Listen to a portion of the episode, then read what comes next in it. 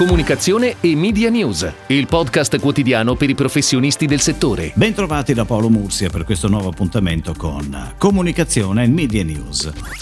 Il rapporto annuale dell'Istat 2020 ha confermato le tendenze relative all'uso dei mezzi di comunicazione nella fase 1 dell'emergenza Covid-19. Nella sezione dedicata all'attività nel tempo libero, l'Istat ha certificato come l'uso della TV e della radio sia risultato indispensabile canale di aggiornamento sull'evoluzione della situazione, oltre che anche di intrattenimento. Tra gli spettatori della TV, vista dal 92% degli italiani, uno su due gli ha dedicato più tempo del solito, con un incremento notevole dell'uso del mezzo da parte dei più giovani e delle classi di età centrali. La radio, come già riportato anche dalle ricerche GFK per tavolo editori radio, ha visto allungarsi il tempo di ascolto. Telefonate e videochiamate in aumento con il 63% degli italiani che le ha utilizzati per rimanere in contatto con amici e parenti durante il lockdown. Lockdown che ha avuto un impatto molto rilevante anche sulla lettura. Ha interessato il 62,6% della popolazione, leggendo libri, riviste, quotidiani, eccetera, a fronte del 29,6% rilevato nell'ultima indagine sull'uso del tempo.